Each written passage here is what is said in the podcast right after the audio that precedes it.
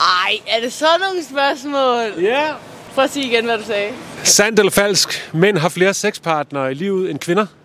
Øh, sandt. Det har jeg ingen idé om. Mm, sandt? Den er svær. Sandt, tror jeg. Ja, det må det vel være. Nej.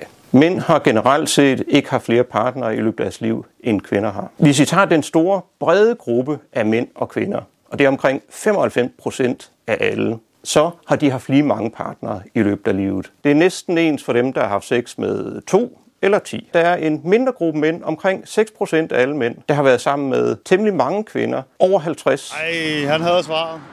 Hvad tænker du? Jamen, det, det ved jeg ikke. Hvad, hvad skal jeg tænke om det? Det er vel, det er vel fint nok, hvis, hvis man har det. Det må man jo selv om, tænker jeg. Det synes jeg, det lyder ligesom det skal være. Jeg føler, at folk går rundt med så mange tanker om, at det altid er sådan, at ah, mænd de har så mange partnere og sådan noget. Også selvom det egentlig ikke passer.